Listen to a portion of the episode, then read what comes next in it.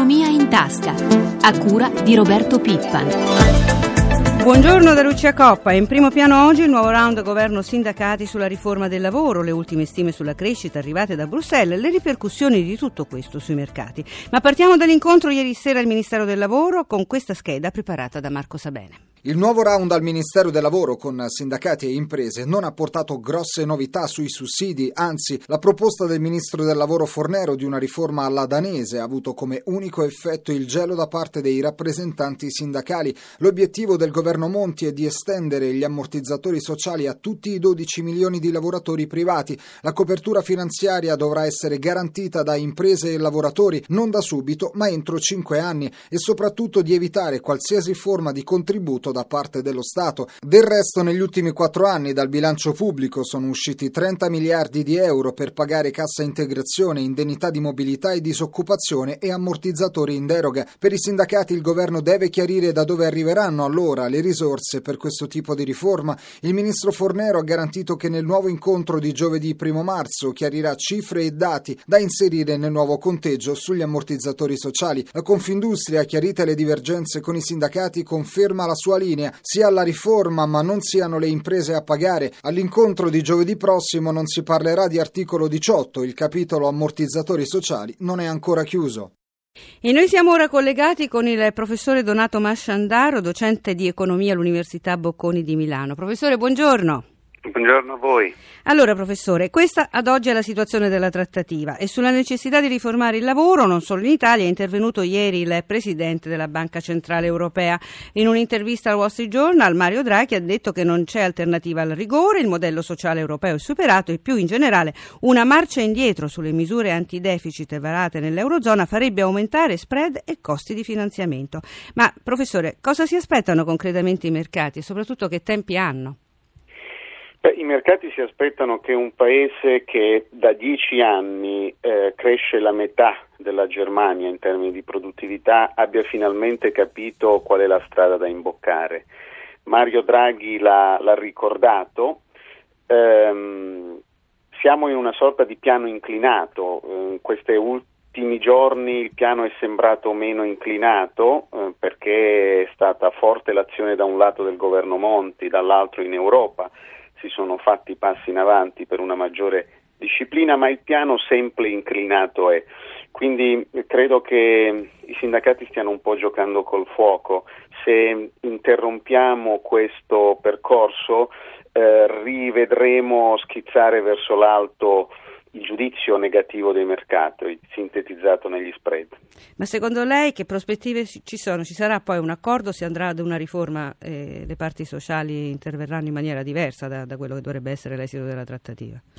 Eh, tutto dipenderà dall'orizzonte temporale, se si vuole guardare in avanti, se si vuole guardare agli interessi delle generazioni che magari non sono rappresentate oggi eh, dalle organizzazioni sindacali, insomma se tutti avranno uno sguardo lungo le riforme strutturali eh, fatte bene ci saranno, altrimenti purtroppo eh, vedremo il Paese di nuovo tornare eh, con un piano inclinato molto molto ripido.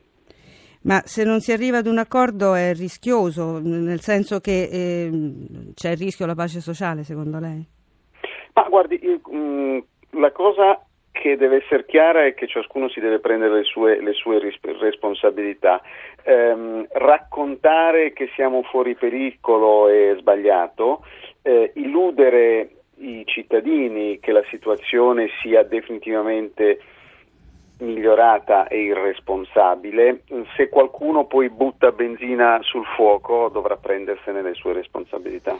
Ieri dal, da Bruxelles è arrivata la certificazione l'Europa è in recessione. In questo scenario di non crescita, insieme a Portogallo, Estonia e Finlandia, l'Italia va peggio di altri con un PIL in calo dell'1,3%, la stima precedente era più 0,1. La Commissione europea dunque certifica e conferma la, la recessione italiana nella prima metà del 2012 e prevede che l'economia possa registrare una ripresa soltanto nella seconda metà di quest'anno, a condizione però che lo spread di rendimento con i, board, con i bond decennali tedeschi resti intorno intorno ai 370 punti. Ma è un obiettivo possibile? È possibile se ci saranno le riforme strutturali, è un, è un circolo che può essere virtuoso se va nella direzione giusta o, o, o, o vizioso, ahimè.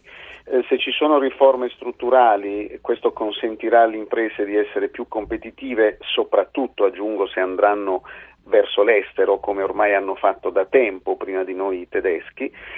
Questo consentirà ai mercati di dare un giudizio positivo, gli prezzi abbasseranno e il circolo sarà eh, virtuoso. In caso contrario andremo come i gamberi all'indietro. A proposito di riforme strutturali, un'ultima domanda sulle liberalizzazioni, anche queste molto invocate dall'Europa, la tensione qui in Italia è molto alta sulle liberalizzazioni, ne abbiamo parlato anche nella trasmissione, prima abbiamo sentito gli ascoltatori. In una risposta flash, lei è pessimista o ottimista? Si fanno le liberalizzazioni in Italia? Uh, sono ottimista perché penso che le, i cittadini abbiano capito che la situazione è grave, non fosse altro perché i politici hanno lasciato il governo a un tecnico. Credo che questa sia stata la percezione. Quando una classe politica che viene ritenuta mediocre lascia il comando vuol dire che la situazione è grave. Eh, quindi questo dovrebbe anche aiutare non solo le riforme strutturali ma anche quelle sulle liberalizzazioni. Professore, noi la ringraziamo, buona giornata. A lei, buona giornata. E parliamo ora di Fiat perché ieri è arrivato un nuovo colpo di scena nella vicenda dei tre operai licenziati dallo stabilimento di Melfi. La Corte d'Appello di Potenza ha rovesciato le precedenti decisioni giudiziarie dando ragione al ricorso presentato dalla Fiomme ordinando dunque all'azienda di reintegrare i tre lavoratori. Fiat ha già annunciato ricorso in Cassazione. La vicenda era diventata un simbolo della stagione di tensione fra l'azienda e la Fiomme che non ha firmato i nuovi contratti aziendali. Sentiamo Luca Patrignani. Sì, buongiorno. Noi siamo collegati con con Giorgio Airaudo che è responsabile auto della FIOM. Buongiorno Airaudo. Buongiorno a voi e ai vostri ascoltatori. Allora, come commentate questa sentenza? Ma io penso che sia stata fatta giustizia. Eh, quei lavoratori sono diventati ingiustamente un simbolo malgrado loro, sono stati utilizzati per dire che c'era sabotaggio e un'azienda ingovernabile. La sentenza dimostra che non c'è stato sabotaggio e che le aziende Fiat non erano ingovernabili. Voi della FIOM avete indetto uno sciopero generale della categoria il 9 marzo in difesa dell'articolo 18 e anche per l'avvertenza Fiat. In particolare denunciate che a Pomigliano d'Arco gli iscritti al vostro sindacato non vengono riassunti nella nuova società, vengono discriminati, è così? Beh, assolutamente sì, faremo anche le cause anche lì, perché su 2000 lavoratori assunti fino adesso non è stato assunto nessun lavoratore che ha la tessera del nostro sindacato. Quindi c'è una chiara azione discriminatoria, ci apprestiamo a fare le cause per ripristinare la nostra rappresentanza negli stabilimenti Fiat perché bisogna che i lavoratori e le lavoratrici scelgano liberamente il sindacato che vogliono. Grazie dunque a Giorgio Eraudo che è responsabile auto della FIOM. Buona giornata. Grazie a voi. Ora ci colleghiamo con Rocco Palombella che è segretario generale della WILM. Buongiorno. Buongiorno, buongiorno a lei. Secondo la FIOM questa sentenza, lo abbiamo sentito, è una vittoria della loro linea tenuta nei confronti della Fiat. Voi che invece avete firmato i nuovi contratti aziendali, cosa rispondete? Ma noi normalmente le sentenze non le commentiamo il vero problema è che quando ci sono i giudici che stabiliscono chi vince e chi perde è sempre una sconfitta delle relazioni industriali. Però la FIOM, lo abbiamo sentito, è pronta a fare nuove cause alla Fiat, in particolare lamenta discriminazioni a Pomigliano d'Arco. Come rispondete? Noi rispondiamo in questo modo, i lavoratori che vengono assunti a Pomigliano non hanno nessuna tessera sindacale perché risultano nuovi assunti, quindi ritengo che non ci siano discriminazioni. Questa vicenda riapre anche il tema dell'articolo 18 dei licenziamenti, almeno sulla difesa dell'articolo 18 siete compatti voi, la FIOM e la FIM CISL? Beh, noi lo abbiamo sempre fatto, l'abbiamo sempre ribadito che l'articolo 18 non va toccato perché non risolverà i problemi del mercato del lavoro. Grazie, grazie allora a Rocco Palombella, segretario generale della WILM, per essere stato con noi. Buona giornata. Salve, buona giornata. E noi cambiamo argomento per parlare di benzina. Diventa sempre più caro il prezzo della benzina. La verde ha superato 1,80 euro al litro, ben oltre il prezzo medio, e il diesel raggiunge quota 1,75. Non si arresta dunque la corsa al rialzo, determinata soprattutto dall'aumento della tassazione e dei prezzi a livello internazionale. Ma quanto costano questi continui rialzi alle famiglie italiane? Sentiamo il segretario generale della Diconsum, Pietro Giordano, intervistato da Danilo Tolardo.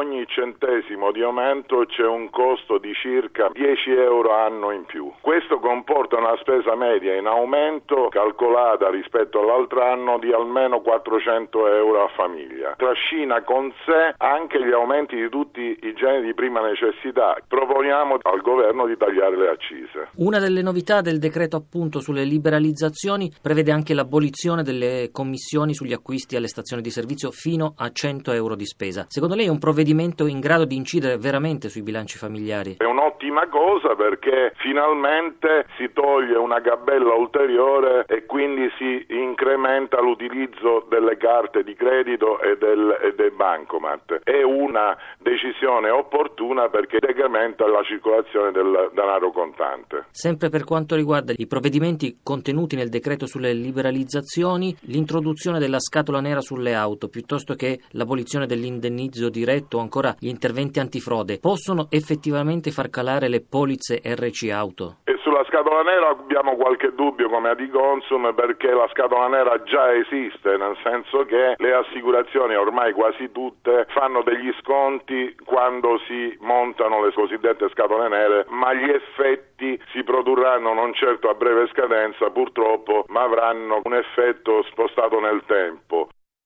Lo scorso anno le famiglie italiane hanno acquistato 8,3 milioni di tonnellate di frutta e verdura tra fresche e surgelate, spendendo oltre 13 miliardi di euro.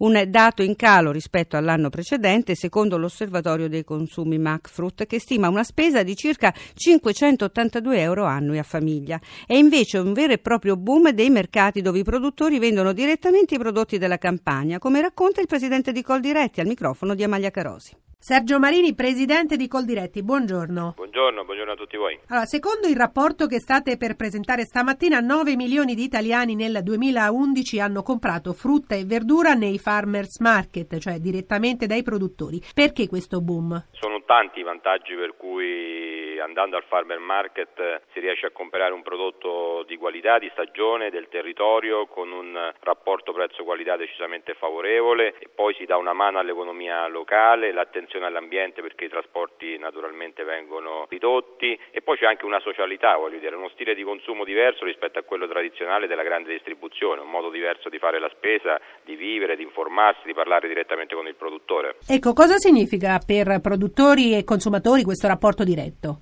Produttore vendere direttamente significa guadagnare qualcosa di più. Oggi i prodotti soprattutto freschi, ortofrutticoli alla produzione vengono pagati veramente poco e il consumatore invece li paga veramente tanto con una moltiplicazione anche di 4 4-5 volte in un giorno, forbice tra il prezzo alla produzione e il prezzo al consumo. Per cui avere un rapporto diretto significa togliere le intermediazioni, per cui guadagnare un po' di più per il produttore e anche il consumatore che mediamente risparmia intorno al 30% e è un risparmio non solo in termini economici, anche in termini di qualità del prodotto, perché generalmente è un prodotto fresco, di giornata, voglio dire. Quanto ha inciso la crisi in questo 60% in più di frequentatori di farmer market? Sicuramente ha inciso perché eh, è in controtendenza questo 60% in più eh, rispetto alle altre fonti di approvvigionamento, la distribuzione eh, tradizionale più o meno organizzata di fatto in termini di consumi ha perso, pertanto è evidente che avere un prodotto di qualità a un giusto prezzo in un momento di crisi evidentemente aiuta il fenomeno. Grazie a Sergio Marini, presidente di Coldiretti. Grazie a voi. Siamo alla pagina finanziaria e noi ci colleghiamo con la redazione di Milano. Maria Giovanna Lorena, buongiorno. Buongiorno. Allora, andiamo subito in Asia per vedere i segnali che arrivano dalle borse orientali. I segnali di stamattina sono positivi, perlomeno dai listini principali. Tokyo ha chiuso in rialzo dello 0,54%, Shanghai più 1, eh, Hong Kong più 0,12%. Vediamo un po' come è andata ieri. È andata bene New York, invece problemi in Europa. Eh sì, l'indice Dow Jones è salito dello 0,3%, mentre in Europa le borse hanno chiuso eh, in modo non omogeneo. Francoforte ha ceduto mezzo punto, Londra ha guadagnato lo 0,3%.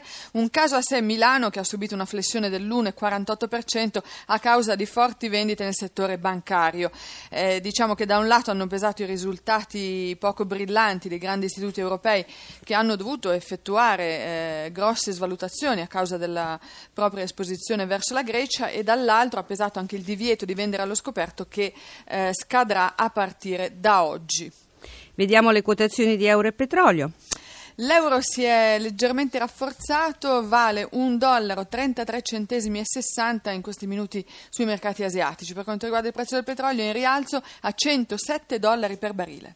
Grazie a Maria Giovanna Lorena. Noi prima di salutarci ricordiamo l'appuntamento con i mercati, la nostra rubrica Questione di Borsa, subito dopo il giornale radio delle 10 per porre domande agli esperti. Si può chiamare dalle 8.30 alle 9, il numero verde 800 555 941. Grazie a Francesca Librandi per l'assistenza al programma. La pagina economica si ferma qui. Prima di tutto torna con Pietro Plastina. Da Lucia Coppa a tutti voi l'augurio di una giornata serena. Oggi è venerdì, appuntamento a lunedì prossimo.